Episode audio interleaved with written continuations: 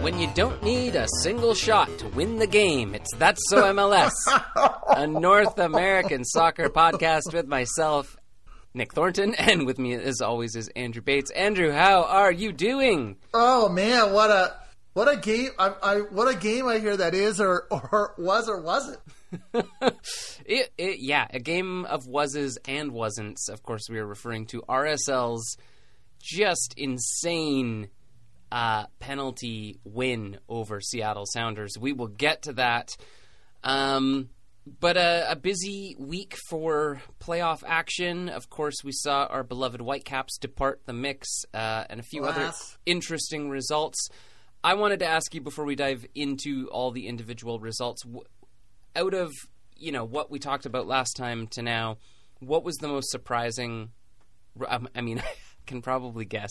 Let's say outside of the RSL result, what was the most surprising thing to you over the last week's matchups? This may be a little broad, but I think that and I think you brought some. You mentioned at least one of the players I'll talk about on Twitter. I feel that for a lot of teams, they will have gone into this weekend and come out of this weekend wondering, how did my big offensive players or the big offensive strategies that were working week in, week out not pay off here? Yeah, because you had Raul Ruidíaz, I think you mentioned, not able to score in that game. I think certainly there are other issues with the Whitecaps, but there was very little in the way of interplay between Ryan Gauld and Brian White. Yeah. The New York Red Bulls didn't get a lot out of Fabio. It's like, I feel like there were a lot of teams here. Yeah. Where it's not as if we hadn't seen them put things together in the regular season that you would think might be able to go, but they just didn't launch. Yeah, no, absolutely. Big players, big moments. It's talked about a lot. It's sort of a cliche, but certainly I think that was true this week. And we should mention as well, there's a couple of pieces of news, I guess, before we dive into the games. Bob Bradley is out at LAFC, which I somehow missed until like 3 days after the fact.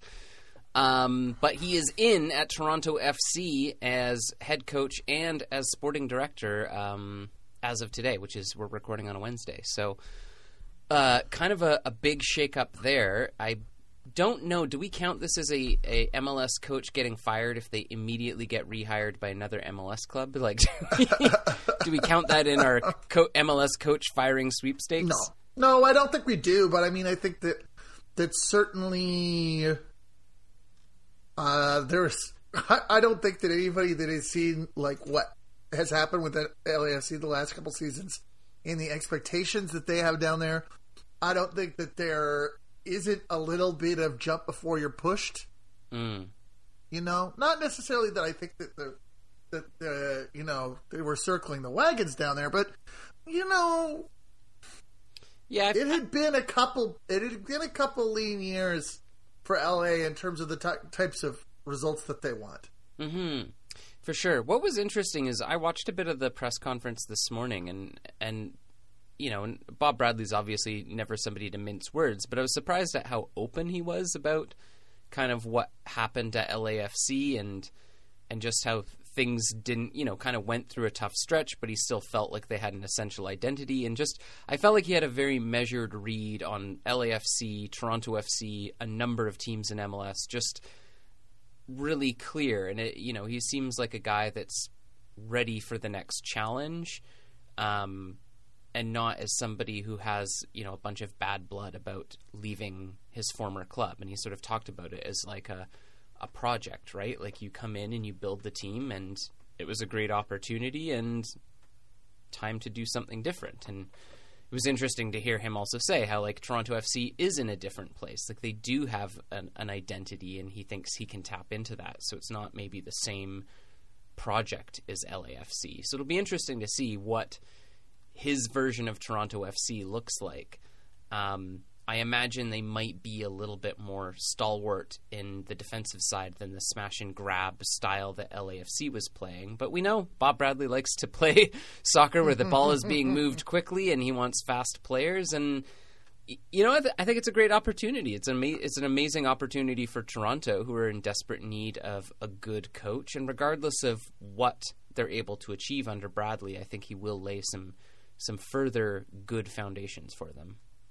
I think that the problem really is just that you know, this was a team that made it to the Supporter Shield under Bradley. LAFC is, and like they got right up to the middle. So when I say lean, I'm not trying to say that they you know, there was no joy under him. He got really close. He got the Supporter Shield trophy. He got to the semifinals in MLS Cup. He got playoffs. He got into the final of the CONCACAF Champions League, but they never made it. You know, it always seemed to be sort of one step away from the final, you know, larger trophy that they were looking for. And you know, 12th in the league last year, 17th in the league this year. It was. I think it's the right time for him. For TFC, they certainly, I think it's a great time for them. I think it is probably the best for all partners, all parties, because it's not like LAFC really would want to go out and fire him, and I don't necessarily even think that firing him would be the right move at this point in time, but he gets a fresh challenge. LAFC gets to refocus and try to find somebody that they think can win them games. TFC, a club that, as you mentioned, has that identity, but has really slipped under the past, you know, two attempted managers. Yeah. Hopefully, get somebody who can motivate them and put them onto that next level, because there's a desire there. Is it the case that right? And that is also the end of Ali Curtis as well, right? Yes. Yeah, he has departed the club as well. The GM or sporting director or whatnot, that could be really positive, and it's all in the results. We once again, since, you know, for the first time since Bradley was the coach of the U.S. men's national team, we see Bradley and Michael Bradley. Yes, I love the first tweet I saw about it was somebody posting a picture of them arriving at the club together and saying it's take your dad to work day or something like that. That was... I do have a saucy take. Okay, sauce me. I thought I would think before today that you would think that one of the jobs of the next TFC manager was going to be to move on from Jozy Altidore and Michael Bradley. There's been reporting that's happening with Altidore. Yeah. Not necessarily saying that either of them are like bad. I still love Jozy, and I think there's a lot of positive, you know, emotionality with him. But I mean, like, certainly as it comes to Bradley, that's been a controversial thing the last couple of years. He's won him a lot of games. There's been a lot of also times where you wonder if, you know, maybe it isn't time for that sort of relationship to end, and if it weren't that they hired his dad. Yeah, I would maybe have thought that this might be a moment to attempt to get something for him, and you know, move on with the prospect, or try to, you know, make a transition, maybe a one season transition or something. But I don't know that is something that would happen. All good takes, sauce accepted. I'm going to throw a little pepper in this sauce, yes. And, you know, of course, the questions in the press conference people asked about, like, the relation, like, you know, what's it going to be like, coach your son? And, you know, that asinine question. But he actually answered quite well and sort of said, you know, he's like, he's in the tail end of his career. I think his exact wording was he's in the back end of his career. And so the question is, what does he want to do, and what can I push him to do to get the most out of that? And, I mean, he got a little bit into positioning and how he could potentially be deployed. I think I heard him mention Michael Bradley's desire to coach as well. So I feel like, you know, in terms of the transition piece, maybe Dad's the perfect guy to do it, to look to see exactly what he said. Like, how do you get the absolute most and best out of a player who still has something left to give? But, you know, it's kind of up to the player to dictate what that's going to be. And I think Michael Bradley responds really well to being coached well. And so in that, if you're just looking at it as that, I think maybe this is the right solution, where they actually are able to find a transition rather than just sort of see if they can shop Michael Bradley around and then lose the, you know, the one piece that was kind of working for them. Given the loyalty as well that Michael Bradley has had to TFC, I feel like they kind of owe it to him to, you know, he gave up money to stay at this club. Mm-hmm. That's true. And I think they owe it to him to give him some significant minutes, but deploy him in a way that makes sense for what he can do, but also look to coach him in whatever that transition is going to be. So if it's going to be coaching, maybe he becomes, you know, the Andy Rose of TFC. Maybe slightly overstating Andy Rose's impact. No disrespect, but you're right. It's kind of weird. You'd think that it could be an opportunity to turn a new leaf, but I think TFC's probably also feeling like maybe we shouldn't turn the page too quickly on everything here because, you know, it's probably likely Altidore will leave. They've already had a lot of coaching turnover. Maybe the best thing to do is hang on to Michael Bradley for another season and iron out what the direction's going to be before moving on. Because I think it's a hard position to replace. It's much harder to find a player at that level than people think it is. I think that's consistent with my thinking process in terms of. I don't mean that he has to go now, right. But I think that. But managing that process, you know, it's as easy as it is to have him make sort of this gentle transition to a player coach who plays less. It is also is possible to imagine him occupying a key place in the team's midfield well past the sell-by date. Mm-hmm. And that doesn't necessarily mean trade him right now. I just mean that. Sure. That I think that is like how to manage that transition is on the top of the list. And it sounds like from those answers, those aren't bad answers. And if people have people have confidence that that's going to be handled well, that is positive. Yeah, and you'd have to imagine as well with the additional sporting director role for Bob Bradley, like. That to me signals they want him around for 3 or 4 years. This isn't just a 2-year gig kind of deal, and we'll see. I mean, obviously, there's always the trial period, but this signals to me that TFC is putting a great deal of trust in Bob Bradley to manage the club for more than just a couple of years. Yes, unfortunate for Javier Perez, whose term was interim. Time as the interim manager ended with the 1-0 loss to Montreal in the Canadian Championship final. That's right. Unfortunate, but I thought, you know, really good for Montreal to get something out of this season. If not in MLS, then in Canadian Championship. I felt like, you know, what Nancy's done with Montreal, I've overall liked. I still think there's obviously a lot of improvements needed, but I've liked them, and I think that they've played compelling soccer at times. So it's a nice little feather in the cap for them. Let's talk playoffs. You kidding me? Talk about it. It's been... we had that first round. In some cases, I don't want to say that all of the games have been like this because they haven't all been like this. But the first game... Well, other than... the first game of the weekend was that Philadelphia-New York game. And the last game of the weekend was that RSL game.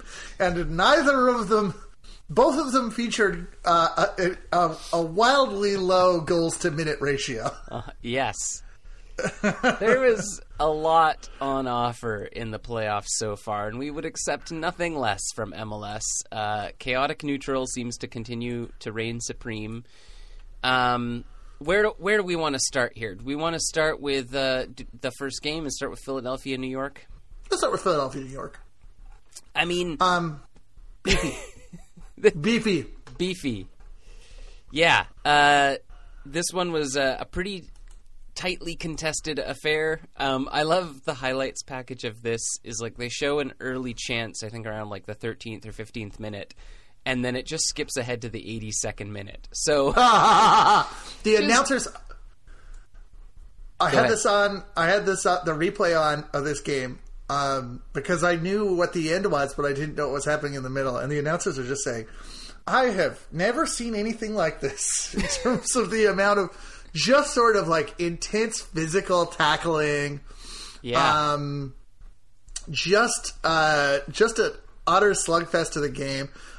Philadelphia had, once you start getting into the added sort of the extra time, I think that, you know, both teams came in really athletically, or trying to have that intense athleticism, but Philadelphia had more chances in the extra time periods, and it really seemed that they were closer. There was if I recall, a disallowed goal previous to the 124th minute when Jacob Glesnes scored in second half, extra time, stoppage time.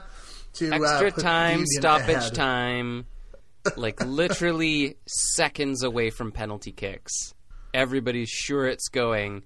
I love, somebody put out a video, I don't know if it's a official Philly account or if it was a fan's video, but from pitch level. And you hear, like, Glesnes gets the ball and you hear the crowd just go, shoot! And I was like, that's what makes that so magic. It was a really amazing moment for Philadelphia. And, like, let's talk about this goal as well. It's great. It could be easy to be like, okay, a game-winning goal in those dying seconds, like, what does that really tell you about the game? And it doesn't sound like a very exciting game, but Glesnes really made up for it because... he kicks this ball like he hates it, and it just astounding power on this kick that goes in literally the dying seconds. I feel like overall Philadelphia had the better game. Through the 90, I think it's pretty even. Red Bulls were not without their opportunities, but they certainly weren't many. In added time, Red Bulls, again, had a couple of chances, but... I just still felt like this one was always tipping towards Philadelphia, and not just because, you know, I think they were the favorites coming in, but because they can be so defensively rock solid, and they can just frustrate opponents for, I mean, clearly 120 plus minutes before doing the damage. So that means Philadelphia moves ahead to the conference semifinals. So why don't we jump over to? Or did you want to? Do we want to say anything else about this game? I did want to talk about the goal as well, just because you'd mentioned it. But it's this. You had mentioned, you know, it isn't just easy to hit it from there. And I mean, that's the funny thing, is that like. You could kind of say that Glesnes had a lot of time to line it up. It's a half volley. He is able to get exactly where he wants it. He's able to extremely dupe it in. But it's one of those ones where you look at it sometimes and you think, man, if it's just that easy to stand in that spot and wheel away the goal, why doesn't everyone do it? But it's partially the combination of. You know, the pressure is going forward.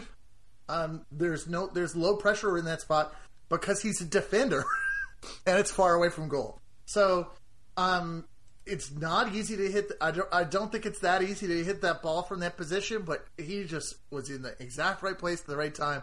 The timing was perfect. Coming in on the half volley, had not only did he have a lot to put on the ball, but also the ball is coming at him. Relatively sprightly. Yeah. Perfect. Yeah. It's literally the perfect goal. Just amazing result for them. Elsewhere in things, Nashville faced Orlando. You know, we talked about this one last time, and I think we favored Nashville slightly, but also thought, like, if a team can get past them, it's probably Orlando. They have the shooting power, but they just couldn't really get this one going. I don't know how you feel, but I feel like this was one of the more sort of less competitive ones, shall we say. Like it, despite the fact that Daryl Dike does score the opening goal in this one. And I thought Orlando gave an okay account for themselves, but overall, it sort of felt like once Nashville got this first goal through Mukhtar, which was another just like, I'm deciding to score now kind of goal, I didn't really feel like this one had all the markings of a classic playoff meeting. I think that the real story there is the difference between the first half and the second half, because DK does score first. And Mukhtar, once Mukhtar ties, I mean, there's not as much going on in the rest of the first half, but I still think that Orlando is pretty competitive, and I wouldn't necessarily think that you would go into that halftime thinking that Orlando is out of the game or that Orlando is being dominated or anything. They had more possession over the course of the night. Yeah. But in that second half, they simply could not put it together. And the great movement with the great run and pass from CJ Sapong to set up Mukhtar, who is able to have a great end run to score his goal in the second half. Yeah. And then Cadiz is able to just murder it in the last, in the Ando stoppage time. But even before that, like this is, I wouldn't say that the previous, 10 minutes to that would have given you a lot of hope. I don't think you would have been in there thinking, before that goal, oh, we were so close to scoring. No, and yeah, like you're right. Orlando did have opportunities and some looks at goal and better possession through it. I felt like Nashville approached this one a little bit too casually. Obviously, the early goal by DK was kind of avoidable, and through much of the first half, just sort of allowing Orlando a bit too much in the game. Maybe just a bit of nerves on Nashville's part. Obviously, the goal unsettled them for a spell, but once they found their way back in, I just thought it didn't. After that point, it didn't really look like Orlando was going to be coming back from it. And speaking of big players and big games, I mean, Nani did come off the bench in this one, but I thought was, obviously the player that he is on the pitch, great, but in terms of impact on the game. Not what you want. Not what you want, and didn't have that feel of like, oh, okay, Nani's coming off the bench. This is it. It just, it never really came for them. Do we know why he didn't start? I don't know for sure. I mean, I would assume it was either tactical decision or maybe just let's not run him the full 90 minutes. And maybe that was with an eye to potentially having to face Philadelphia, that they might need him in a second game, but no, not sure. But I mean, I don't know. I feel like if you're an Orlando fan, you're obviously disappointed, but Nashville is a great team. They got a goal. Overall, I think the Orlando Pareja era is going well. And probably just needs some tweaking to things. Defensively, they've had their issues still, but they've got goal scorers for days. They've got speed. I like their midfield. I don't think it's all bad for Orlando. It was good for them to get in, but I don't let's face it. None of us were really thinking that Orlando was going to be able to overturn Nashville in this one without everyone showing up and playing their absolute best. And I don't really feel like that's what happened for Orlando. No. Wasn't the worst, but wasn't the best. No. I felt that, do we want to talk about Atlanta, New York City? Sure. Let's do it. Feels pretty open and shut on that case. You just definitely had, while there was the opening in the first half to try and do something, neither team capitalized, and then two quick goals from New York. And it really felt when Franco got sent off in the 93rd minute, he throws his hands up and goes, "What can you do?" And I feel like that's kind of the Atlanta position on this game. Yeah, that, I think that's a fair assessment. Yeah, really not much through even the first 35 minutes. I think there was a couple of half chances maybe for both sides. New York City FC did have a goal overturned offside just before the half. The strangest goal of the playoffs is this shot from Castellanos that just... I don't even know if it really gets much purchase on it, but it just bounces in this most bizarre sort of big arc and then bounces in with everyone watching. And I'm not sure if I was on the pitch, I would do anything other than just be watching it too. So the keeper thinks it's going over the bar, right? That's how it happens. Yeah. I think everyone's looking because it goes so high, it looks like it's going to be going over. And then it just all of a sudden drops and I think bounces like on the goal line and in. Just a weird one, forgivable, I think, but a crucial moment, not the kind of goal you want to be giving up in the playoffs. And then I think there's maybe 6 or 7 minutes later, Morales fires it in. It comes off Guzan.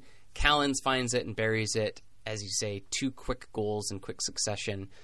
Atlanta, I thought, had a couple of chances. Joseph Martinez probably with the best one, but really nothing to trouble Sean Johnson. It probably disappointing for Atlanta fans. I don't know if people thought they were going to see the best version of Joseph Martinez in this one, but I mean, it's New York City FC. They've had a great season. They're a very strong club. They will now be going on to face New England, of course, the team that had a bye in the first round. And I'm excited. I think it's going to be a really great matchup. Again, I feel like Atlanta's similar to my assessment of Orlando. It's like it was good of them to scrape into the playoffs, and I'm not at all surprised they're not advancing. Because of the brand of Atlanta, I'm sure there was some excitement from the league when they got in, but because they thought, well, anything can happen now that they're in here, and you could put Joseph Martinez in your terrible Ted Lasso illustration. And you can, you can say because this has perennially been a contender in the last couple since the entry into the league. The gang's one of the important members of the gang is here, but it just doesn't match up with how they were playing coming into the playoffs. And that showed here. It sure did. All right, shall we go over to the West and check in on things there? Let's talk about Sporting Kansas City, Vancouver. I did get a chance to see this one. I was getting ready for a wedding, but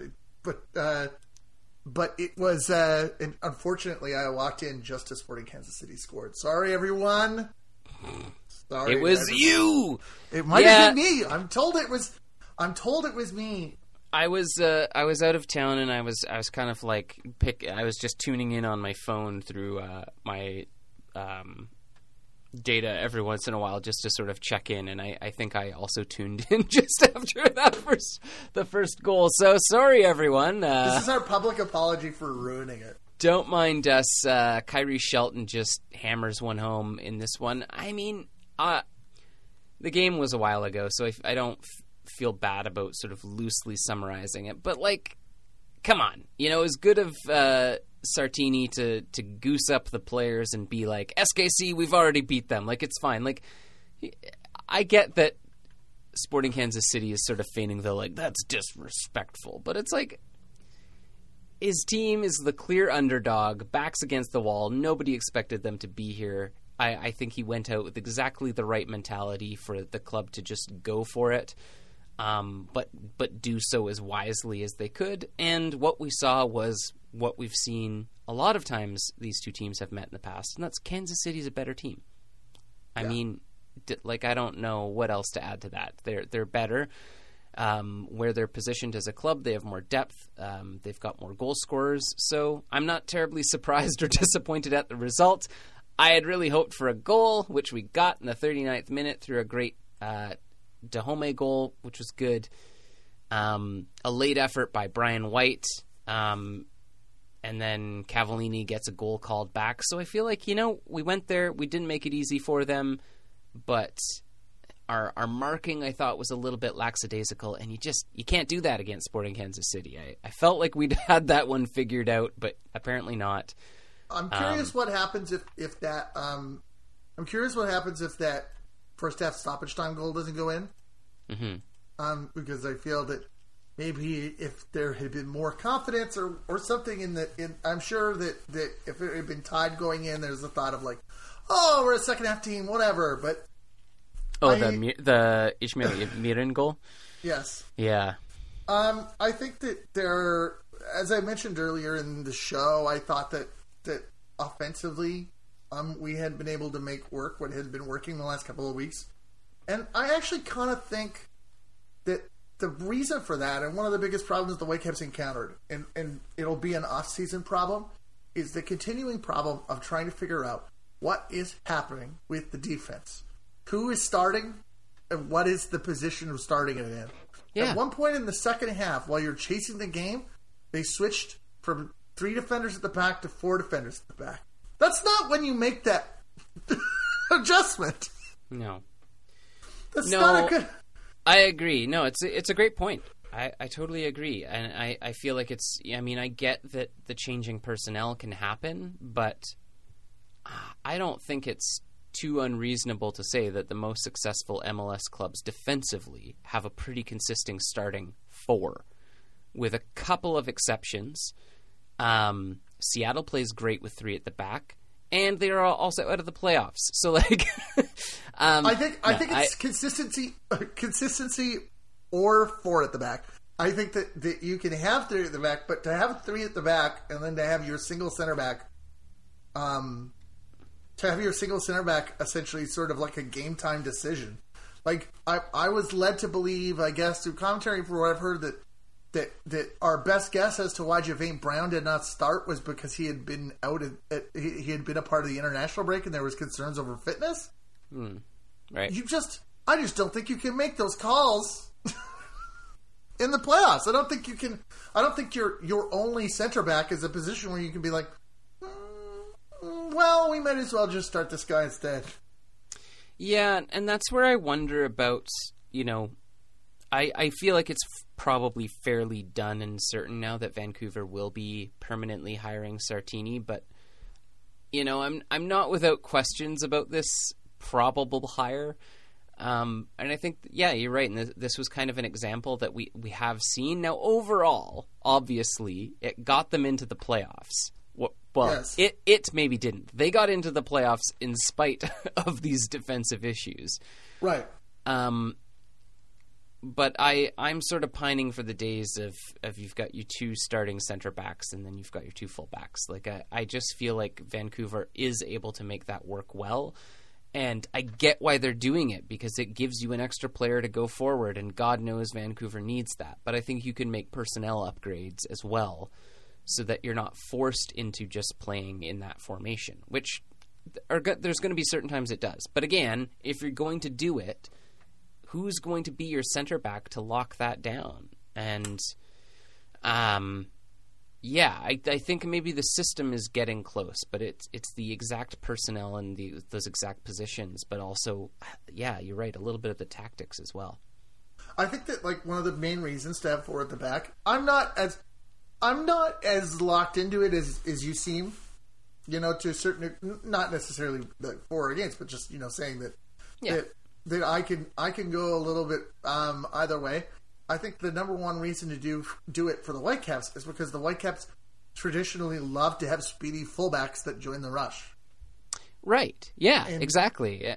Yeah. If I don't feel like you're utilizing, I mean, we've seen Jake Nowinski working as that. Sort of right center back works quite well, or left rather.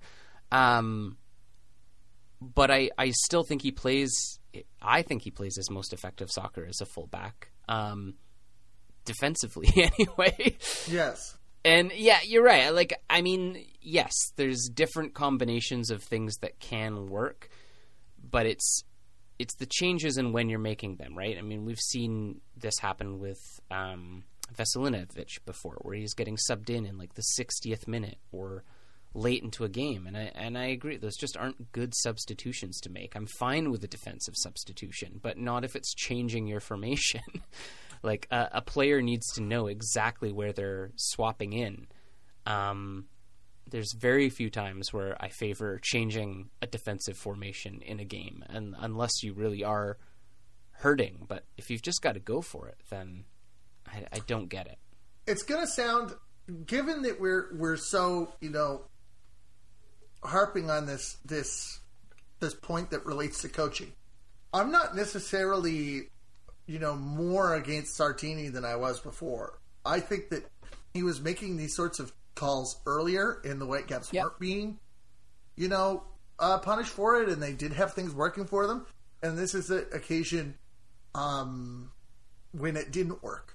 I think that it would have been a liability either way. And as we talked about last week, it's like that will be one of the things that you think about when you're going through this job application process. He made very clear to not make it any contingent on one thing or the other. I am curious to know with the coaching carousel, I wonder what is going to be thrown into motion with this Bob Bradley situation, because somebody is going to have to get hired at LAFC, and if it's somebody in the league, someone else is going to have to get hired there. You know what I mean? Yeah. There was some discussion about Tata Martino. Yeah. Between you and me, discussing what might happen with him in Mexico. We could talk about that a little later about the Mexican team. He'd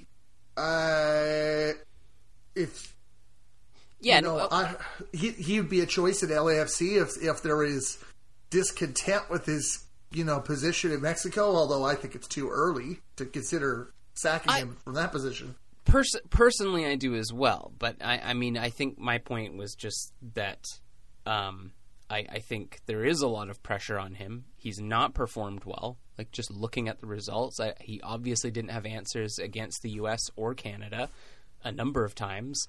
I think his job is probably more on the line than maybe we think. And I don't think that's necessarily the right call for Mexico, but it could mean for a number of MLS clubs that if they're willing to shell out the money, they could be getting a very powerful coach coming their way. But as you say, it's the cascade effect, right? Like, when one person moves and there's a vacancy, then you have to start to think, well, there's other clubs in MLS without a coach who are probably also looking at Vanni Sartini going, well, here's a up-and-coming coach who was able to do something there.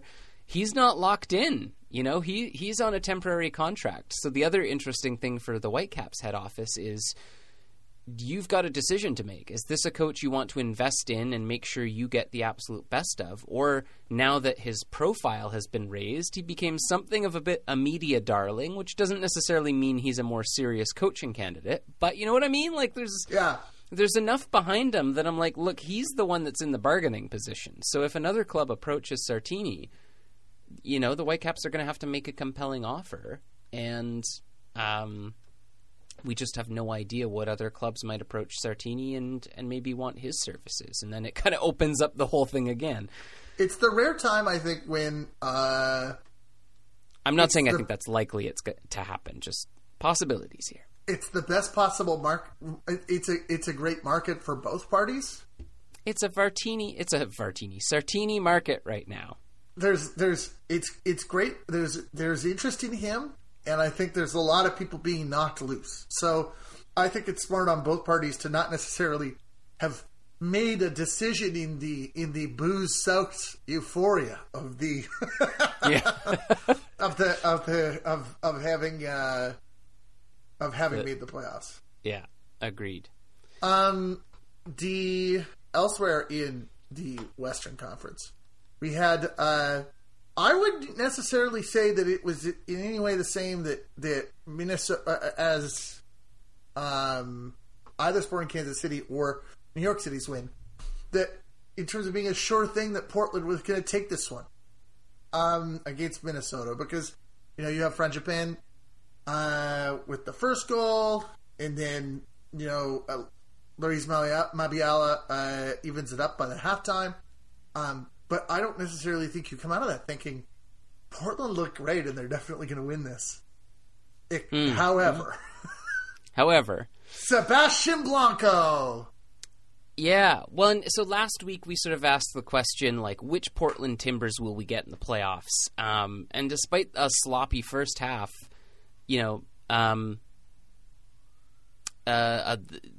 second half just sort of took off for them, and we saw Portland do what we know Portland can do. Because it's Blanco who capitalizes on another poor Minnesota clearance, a topic that we've talked about a lot this season. I would also say that Blanco probably should have been off. I thought that there was a pretty clear shout, but I think Blanco avoided one. He comes in really hard on an early challenge in the first half. I forget the player that it's against, but he's going in studs up, both feet leave the ground. He doesn't make a lot of contact, but he's incredibly lucky to stay on the pitch. And that's a key sort of decision, I think, in this game. But that being said, I think Portland also just kind of goes for this one, and we know what happens when Sebastián Blanco's able to be on the ball. And finally, when we talk about big players, big moments, we have a player that delivers. He played outstanding. While clutching his back, looking like he was the walking wounded. I feel like one of the problems, of course he looked great. I think it was on that first goal, where he, pickpockets Minnesota. I was shocked that Minnesota never came back. I feel that both Blanco and the runner, the person who got the assist, who that would have been Van Rankin, I think, on 66. They have a long time. So that was the second goal. They have a long time to make that run before they get there, and it's almost as if there's this feeling. I don't know if they think, he's going to lose the ball, so we shouldn't collapse so that we can continue the counterattack. Except nobody is challenging him, so there's no reason they're going to lose the ball. Well, and this is the thing. I'm glad you picked out this moment, because it's you're in the playoff game, you're down, and you're letting Sebastián Blanco run for 30 yards at your neck. And he's not even running. He's just dribbling. He's just dribbling through. He's not even sprinting. And how many times this season have we talked about Minnesota midfield needing to step up and make a challenge and push a little bit more? And it's just been too easy and too passive from them. And this is the perfect example that you can't do it. I kind of felt like for the grievances that Minnesota has in this game, which I think are fair, what was really on offer from them? We should also mention as well, the thing that sort of framed this game as well is that Minnesota's backs were against the wall right from kickoff, because Tyler Miller tested positive for COVID. So he was out and Dane St. Clair was in, who I thought did well under the circumstances. And ultimately, I think it would be disrespectful to Dane St. Clair to say, that's the thing that, did it for them. But I think mentally, of course, losing your starting goalkeeper right before a match, there's a 48-hour notice basically that they have that Tyler Miller is not going to be with them, I think does have a mental impact on your team. But I've seen Minnesota play like this before this season, it didn't look like a shocking performance from them. And, although I was high on my estimation on them early in the season, to me, the proof is out there on the pitch of they've... It just has felt casual and not always fully committed from all 11 at times, despite having some amazing players. A player like Reynoso was in this and pretty quiet through much of it. It wasn't necessarily the best stats-wise performance, given that he had the one save, but it was great to see him in there.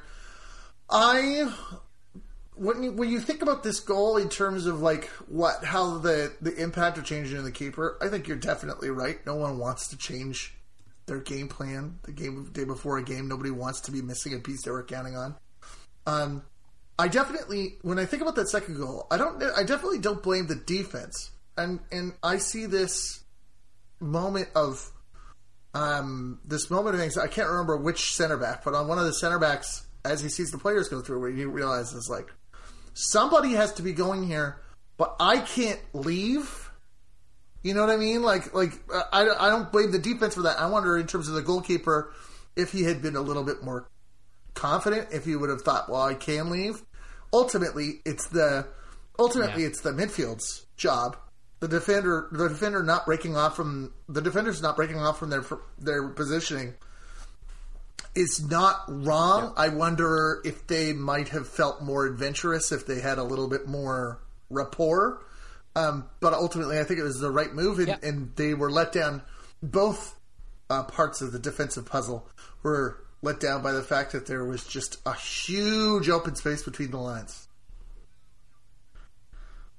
Yeah, and I don't think we can blame Dane St. Clair for that. You know, like he can only do so much, and the whole point of having a team is players stepping up. And you know, I thought Dane St. Clair stepped up and did his job, and the players in front of him didn't really help him out in the way that he needed. And I know that people are going to be like, oh, sure, you're going easy on the Canadian kid. Like, of course, it's everybody else's fault. Correct. Yes, yeah. He had a few bumbling moments. I'm not saying it was crystal clear. And also, you're damn right. Get out. There's the door. And then in a similar fashion, just the day before, I think... or was it even day of? I can't quite remember. It was literally hours before RSL and Seattle kickoff. We find out Albert Rusnak is out due to COVID, and I think Nuhu was as well. I'm not 100% sure, but that right? Let me double check Nuhu, but Rusnak for sure. So like literally right before kickoff, or hours before, you lose your captain, you lose your best player, and you just. Like, for me, obviously, I wasn't thinking, like, okay, RSL's really this is going to be a good, solid, competitive game. I thought it might be fun and interesting, but I was thinking, like, this one's ending 3-1 for Seattle kind of deal. And then with Rusnak, I'm out. I'm like, well, this is just going to be basically target practice because he's just so critical to RSL. And I don't mean to disrespect RSL. They've fought like hell to be here. And clearly... Like, they know what they're doing, but a massive, massive loss for them right before kickoff. And, unfortunate, but sometimes, you know, greatness is forged in adversity, as we see. So without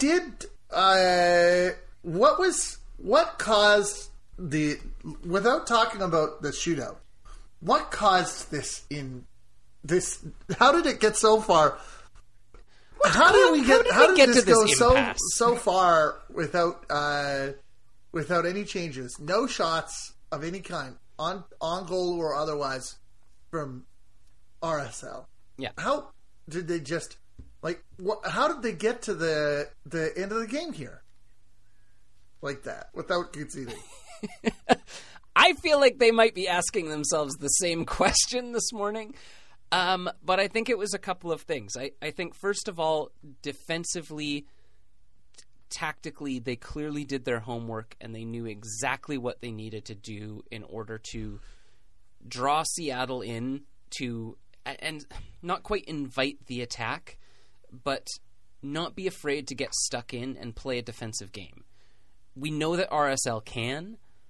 Where we see them, I think, struggle is it's transitioning out of that into their attacking play that they want to play, and then they get hit on the counter. But they're just able to stifle Seattle's creativity here, and some of it's like by hook or by crook, it just like sheer force of will, last-minute challenges, players hustling to get back, like. Truly, all of the cliches, RSL showed up for each other. They ran their asses off. I don't think there was a single player on the pitch that didn't play well above their levels.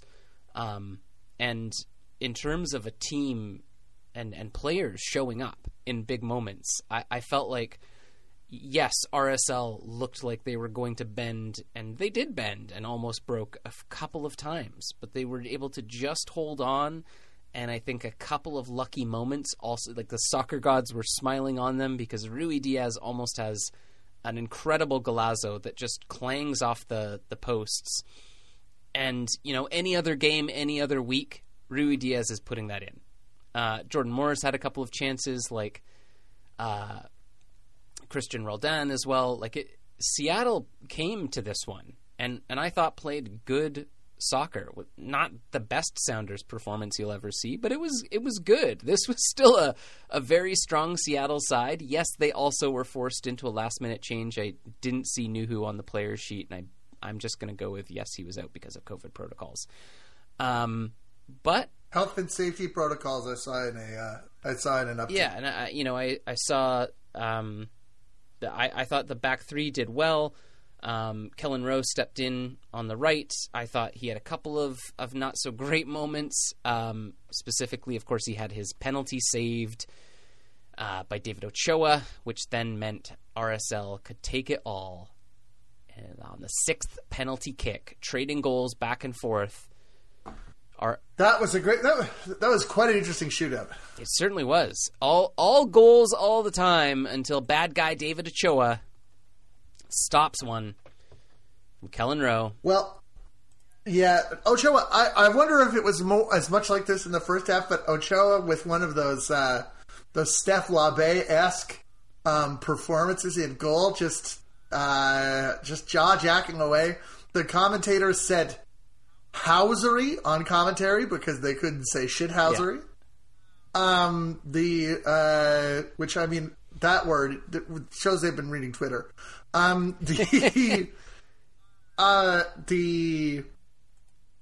I've never seen it. I also just wanted to say we should give props to Justin Glad for burying that goal that did finally go in. Oh yeah. Well, I mean, all the goals went in until the Kellen Rowe one, but that's the one wins. Yeah, I was going to sort of lay that out where it's like, this is one where I feel like Stephen Fry, maybe he has his hands on one of them. He saves one, but he's incredibly off the line. So that's not necessarily a huge problem. I felt that the Lodero one was touched by Ochoa, but was able to go in just great penalties. They have Ruidíaz. I love that Seattle puts Ruidíaz on first, and RSL puts on last a guy who's never taken a penalty in his life. And that's this is the That's So MLS playoff game, because it's just, it shouldn't have happened, and Silva. Somehow it did. I gotta start tweeting out my receipts more often, because I literally before this game thought, like, if I had the money, I would totally just put $1,000 on RSL because I bet the odds are insane. I have not looked to see what I would have made, but of course, who could have predicted this one? Definite. Something I want to say about the Kellen Rowe save. Yeah, if we could do it. So we mentioned that Fry was well off the line. I zap-rootered the Ochoa save on Kellen Rowe. I was like looking at the frames, and what a clever maneuver that was. I feel I did conclude that I felt that he was on, but it was absolutely like sort of like a weird pivot. Like he pushes off with his left foot, and he has his right foot. Bolted to the spot or held down on the spot like he's watching the new Cowboy Bebop episode where there's a bomb triggered if he moves his foot. Deep. And there is because references here.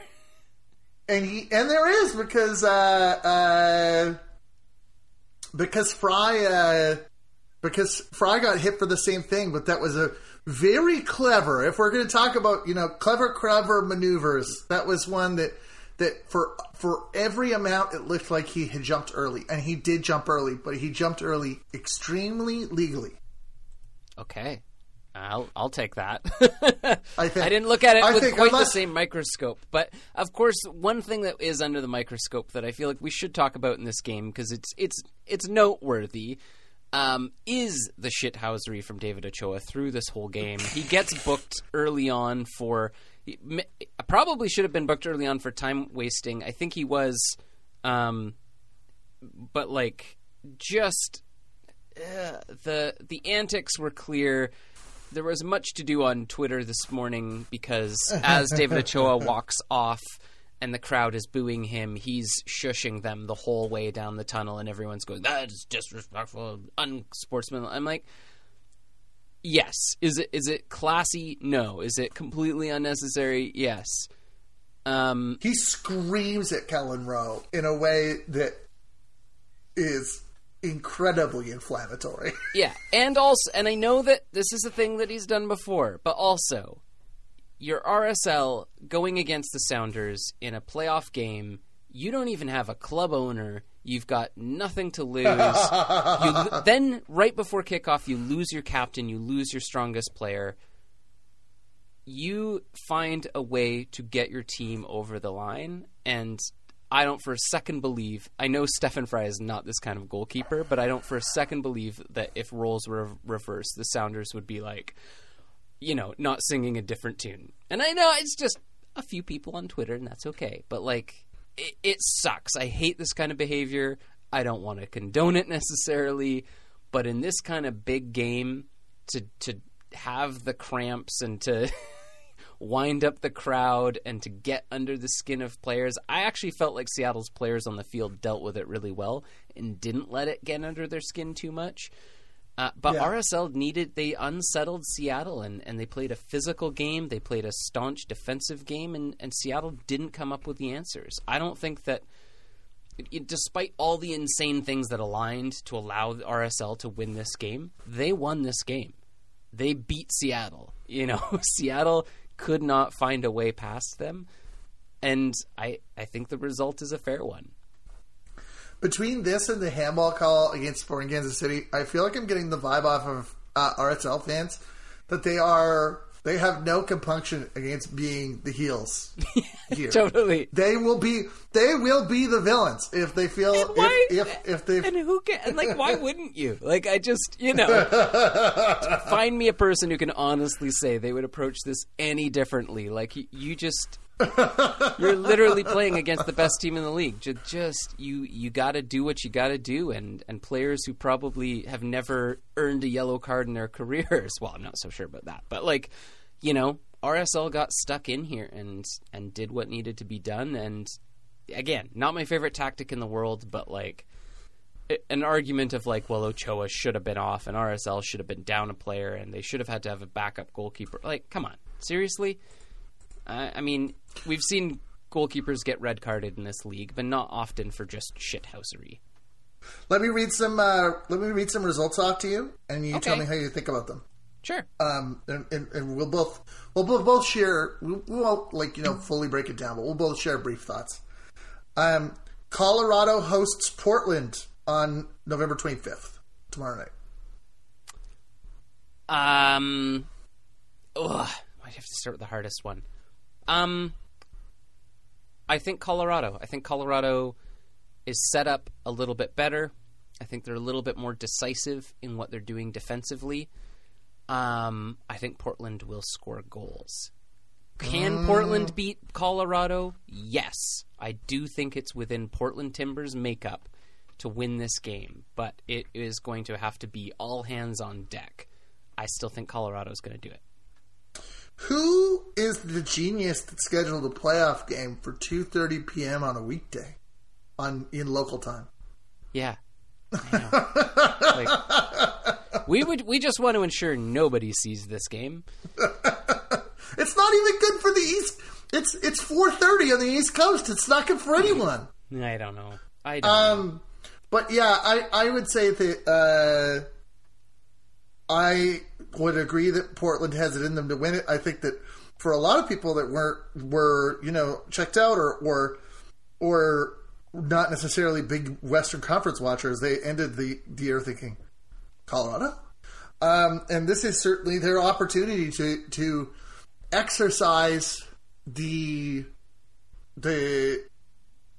position that they've got themselves into. And as much as you're right that Portland can win a game like this, this is their time to step up out of the Rapids and say, well, we've got a team that works. We've got great players, and they're not going to be able to come to our location and get the win. Yeah. Well, and one of the things that I look at, too, is like the goal differences throughout the season, just defensively. I mean, Portland allowed 52 goals. Colorado allowed 35. Doesn't mean much in the playoffs, I know, but it does tell me a little bit about how the teams are set up, right? And we saw with Portland, like, Portland can win. Absolutely. They do win. They usually give up goals as well, and that's the part that I think is going to make the difference in that one. There is this thought, I do slightly have a concern that, you know, they really could, the only thing is we always talk of when there are buys, does the buy hurt or help the team? In some cases it helps, but because everybody gets a chance to rest up, but I mean, I think the Whitecaps were affected by stopping for 2 weeks. Yeah. You know, and I don't think that everybody... I think that some of the results that we've had in this playoff amount, some of the one-goal games, denote tiredness in just sort of a deep tissue, sure. You know... well, especially when you're playing a slug-out fest with Philadelphia and Red Bulls. Like, tiredness is there because they beat the shit out of each other. But I feel good about Colorado in this. On Sunday, a time when it makes more sense for the games to be earlier on the weekday. Sunday. Sporting Kansas City hosts Real Salt Lake. Yeah. That one is certainly an intriguing clash. I would again, you know, it all comes back. You know, they have a chance now to renew their rematch this game from the end of the season. Here's my question to you. Do you see any more goals in it than we got in the original? Probably, yeah. This one's... It's so hard to say. Obviously, my little chaos demon heart wants to say RSL.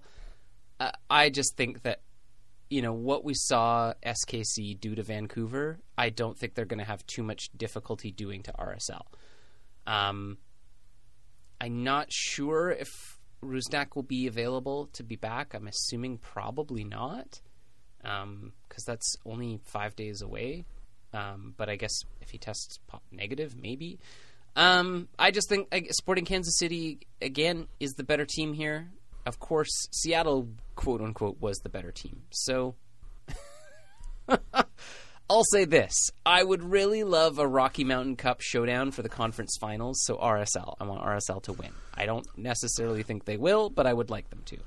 I thought they were completely off form heading into the regular season clash, and I thought Sporting Kansas City was going to deal with them, and I was wrong. And I thought that Seattle was going to deal with them, and I was wrong.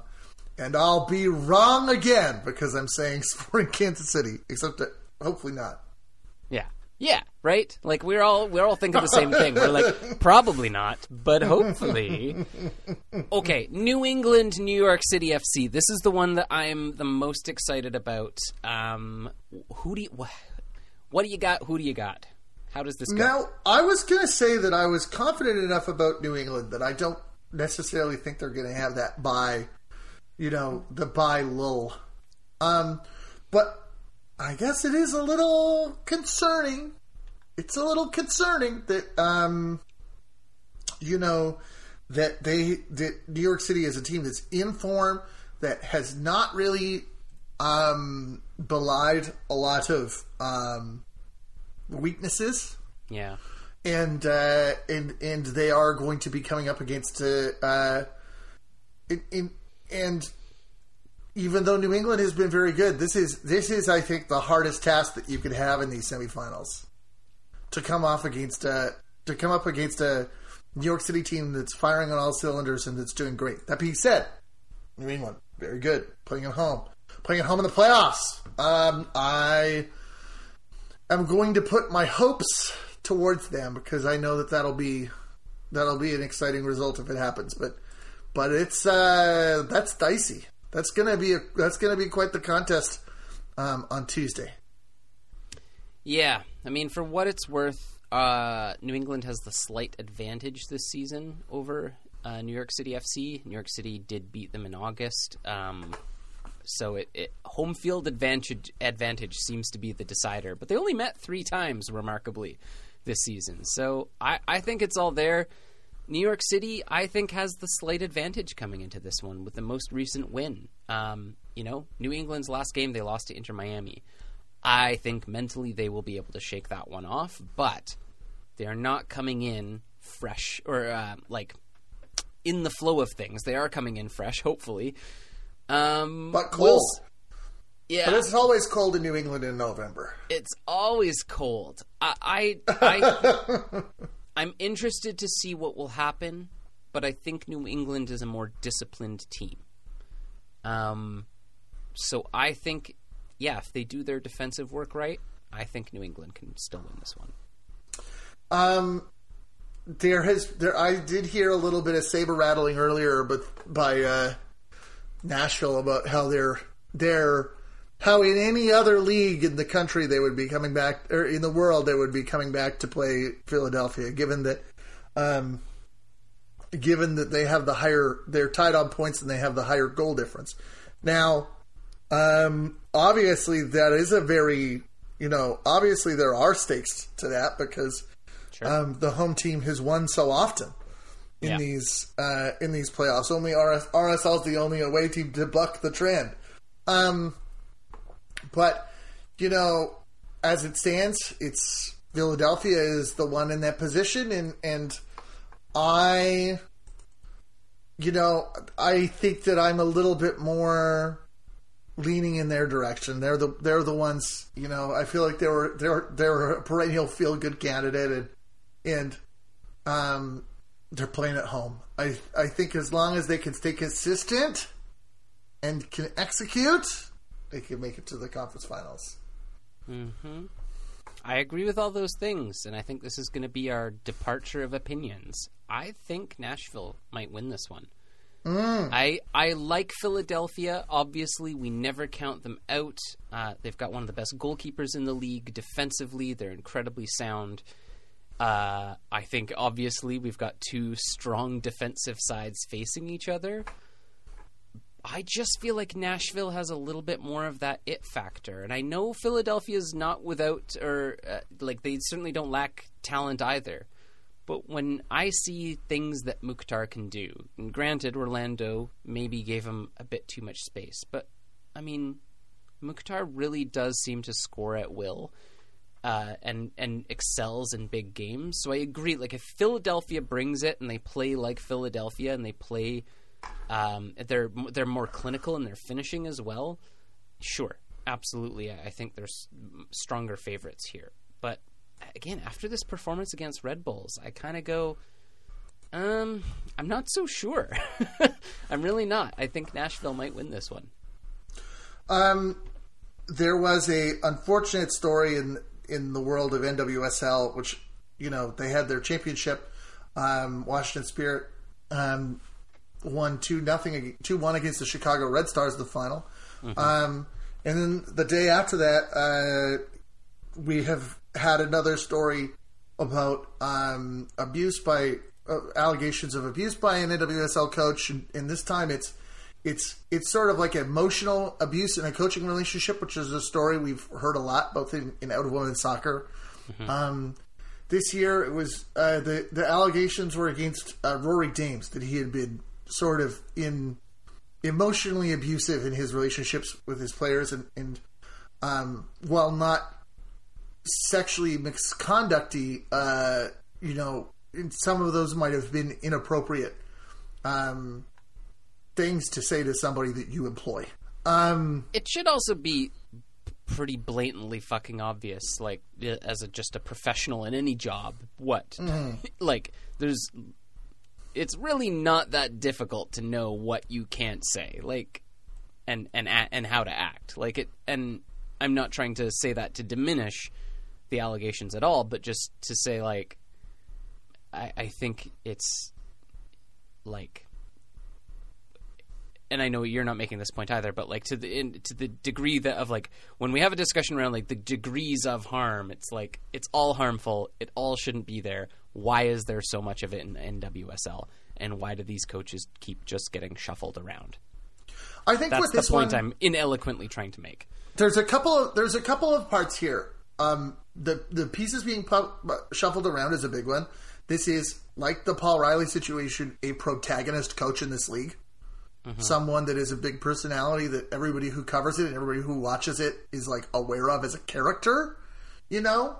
And the NWSL specific parts of that are like a lack of accountability, the fact that players allegedly went to authority figures and were told, oh, that's just his deal. You know, he's just a passionate guy, or he's just a tough coach, or whatever. There is a part of that I think that ties in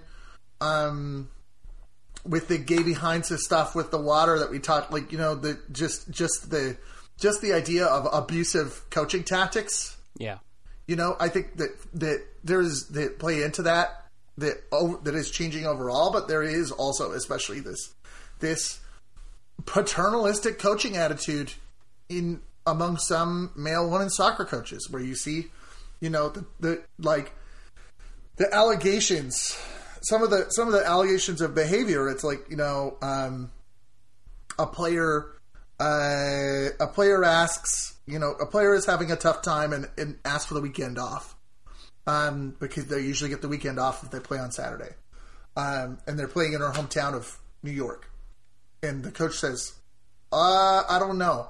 I'll let you know. And then the game happens. It goes badly. The coach says, you're flying back to Chicago with us.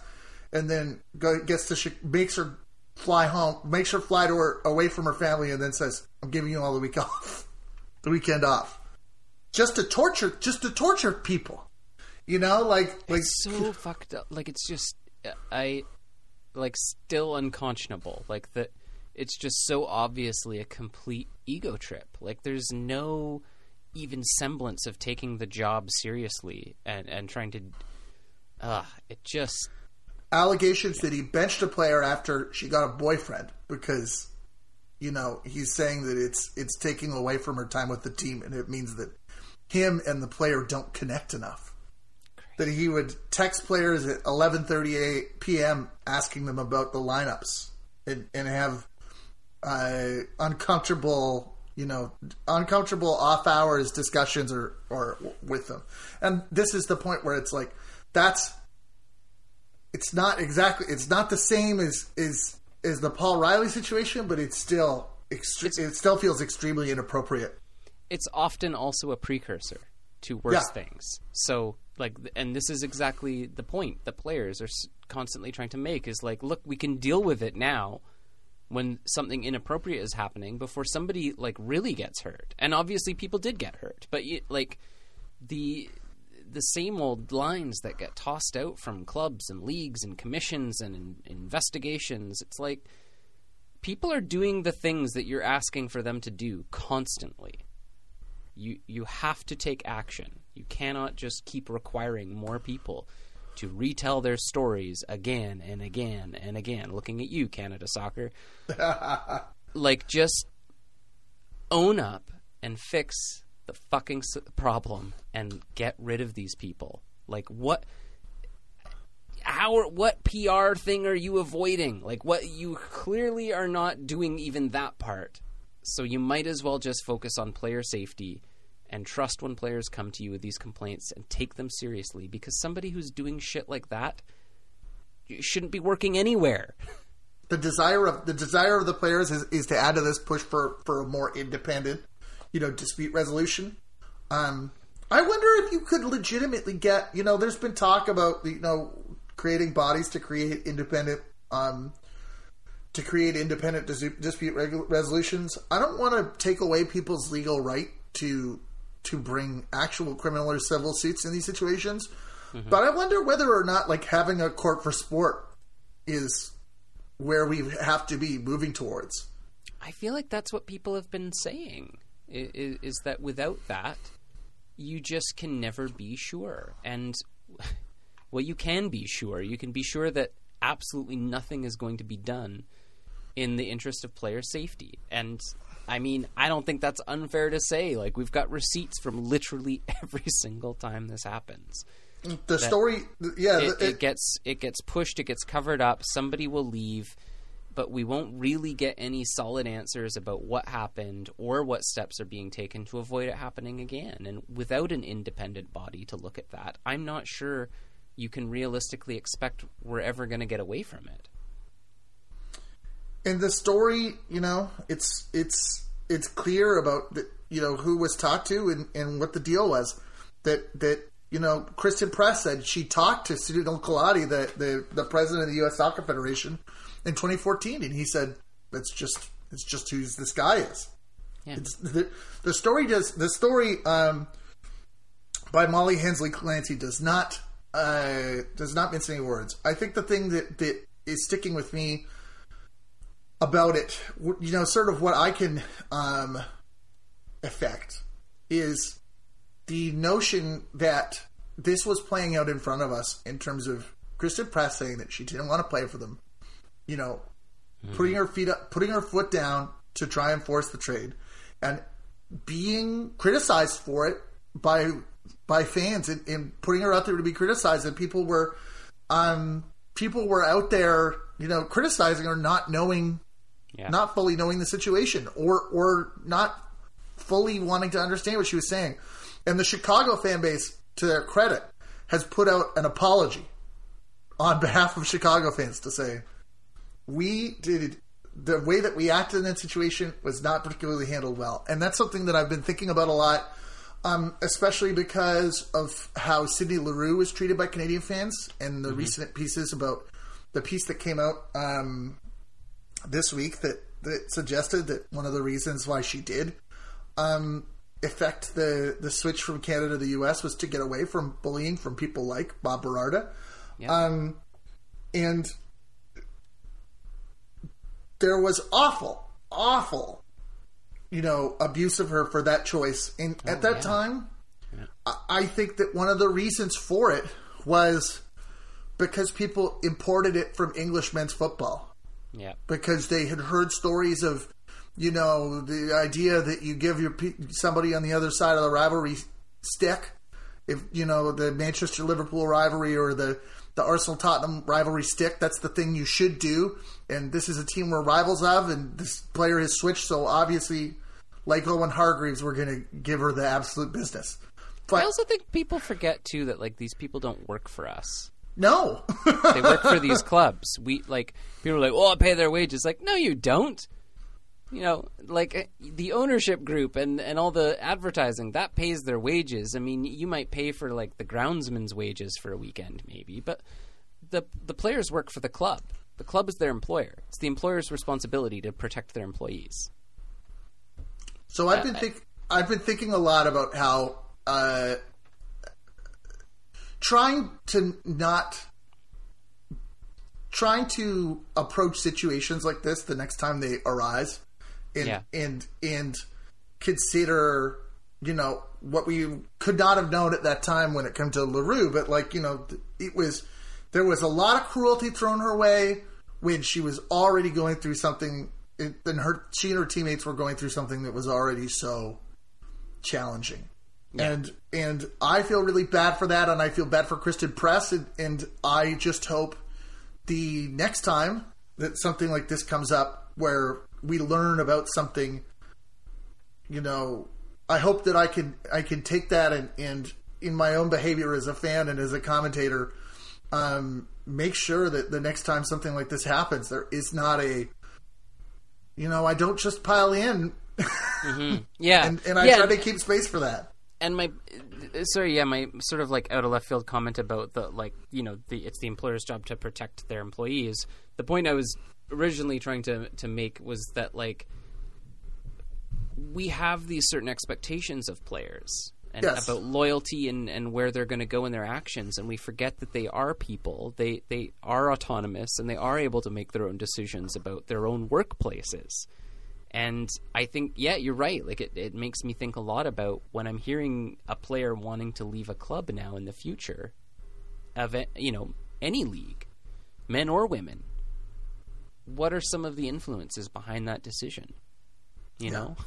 And it doesn't mean that we wildly speculate each time or anything like that, but just that's sort of like, yeah, where's the sober second thought to maybe be like, what else could be going on here? Or even just consider, like you say, the possibility that there might be other things at play, and maybe going after a player for their decisions is not the right thing to do. And I'm glad that there was an acknowledgement of that. But, I mean, you also have to think, like, this is all, again, just the stuff that has come out.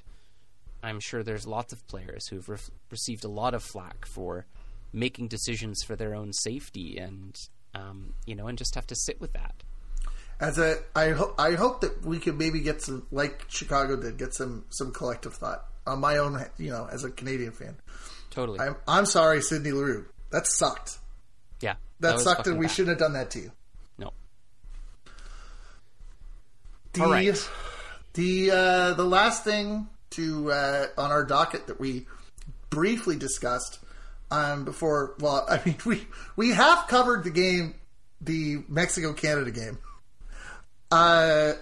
until, you know, all the conditions with the snow, and then we ran off to sit in front of it, and it was entertaining. It was it featured iconic moments. It's something that I don't have the same network of.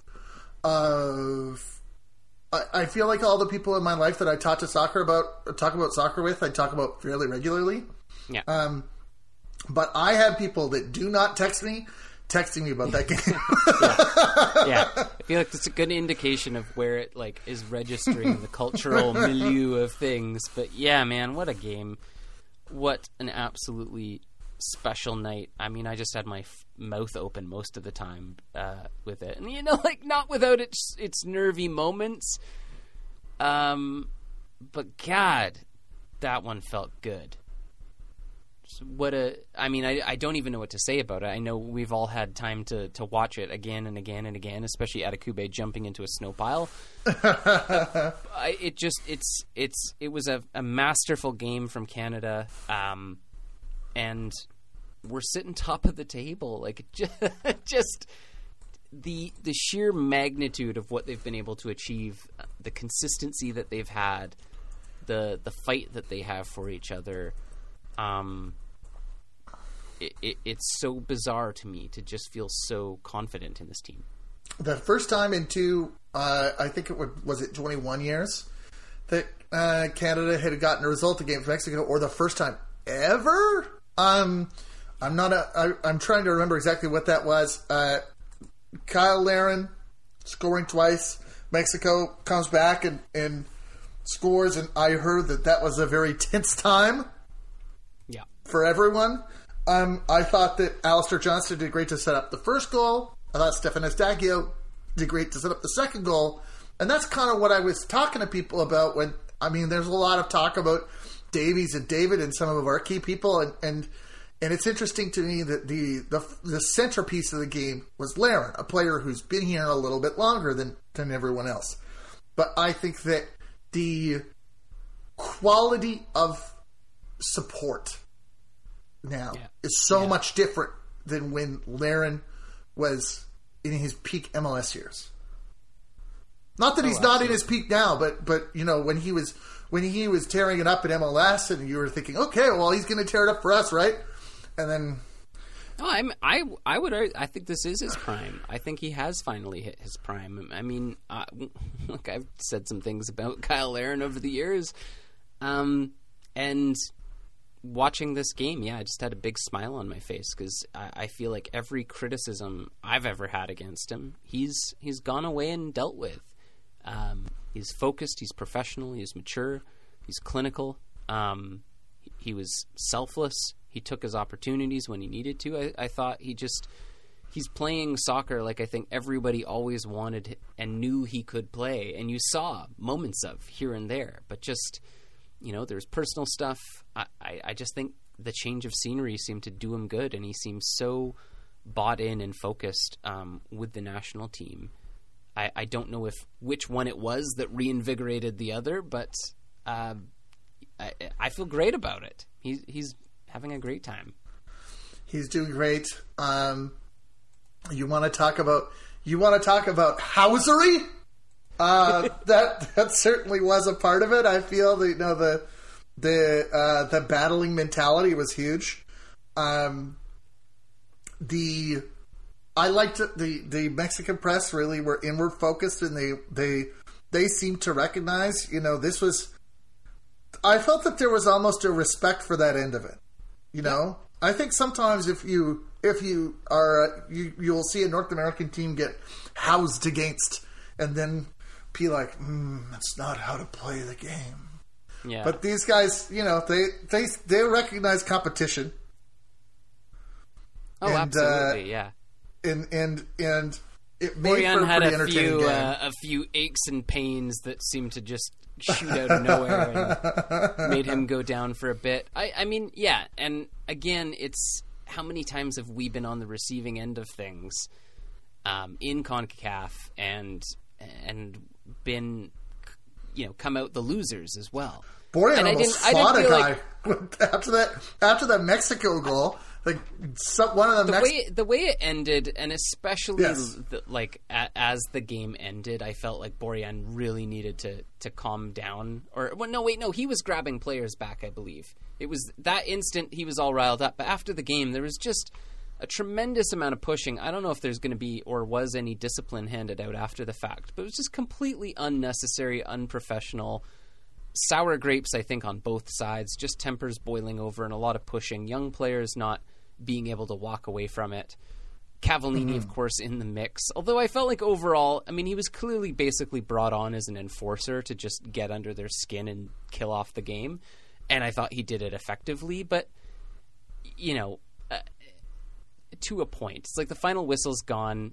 If you've got people chirping at you, then let them do that. And Borean runs out and just starts yanking teammates away and going like, go celebrate with the fans. Like, you've won the game. Why are you arguing with a team that you just beat? Like, there's no argument. We just had the argument for the last 90 minutes. But it is what it is. It's all fine. It happens in these matches, and I think it's also all a bit for show as well. I don't know that anybody's... I know that emotions run high, but I think a lot of it is like, you know, you've just lost a game. You got to show that you've got some fight in you, so you have a go at a couple of players and a bit of pushing, and then it escalates. I don't think it really came to too much, but... now Canada sits atop the table! Great result! I don't necessarily think that, you know... I don't think this makes Canada... I don't need to wring my hands over whether or not this makes Canada a soccer nation, because we've been a soccer nation since the women's team won bronze in 2012. But but it certainly has changed it. It certainly has been that head-changing... it was the first victory... Canada's first victory over Mexico in World Cup qualifying in 45 years. Certainly is changing opinions. I loved that the black Canada soccer jersey... was listed by GQ as one of the items of hottest new menswear. I love it. In a list of 18 items, seemingly so that they could link the video of Sam Adekugbe jumping into a snowbank. But I don't think I want to know how things go viral anymore. But I know that there's something going on with this one, but I'm okay with it. I'll allow it. And also, we've talked about this before. There's great. You know, Steph Labbe is out there on Twitter being great at pointing out, like, where was Justin Trudeau when we were having the celebration tour in Ottawa? You know, making that point about the Canada being a soccer nation. I think that this is, one moment where the women's team and the men's team should really be together is to say that jersey is sold out. It's the exact same. The supply side issues on behalf of Canada soccer and fanatics are simply not up to the task of the moments that these teams are getting themselves into. Just the idea that the amount of maple syrup we could be hoarding here if we simply increased exports of slick black Canadian national jerseys. Anyway, until next time, where can we find you online? You can find me online on Twitter at Team Bates, www.team-bates.com. Where can we find you? You can find me on Twitter at That's So MLS, and on Instagram, That's So MLS as well. You can listen to this podcast on Apple Podcasts, wherever else you get your podcasts. Please rate, review, and subscribe. You can also just go to thatsomls.com. And until next time, if you're losing and it's late in the game, maybe do get sent off. I'm not sure, but probably don't. Probably don't.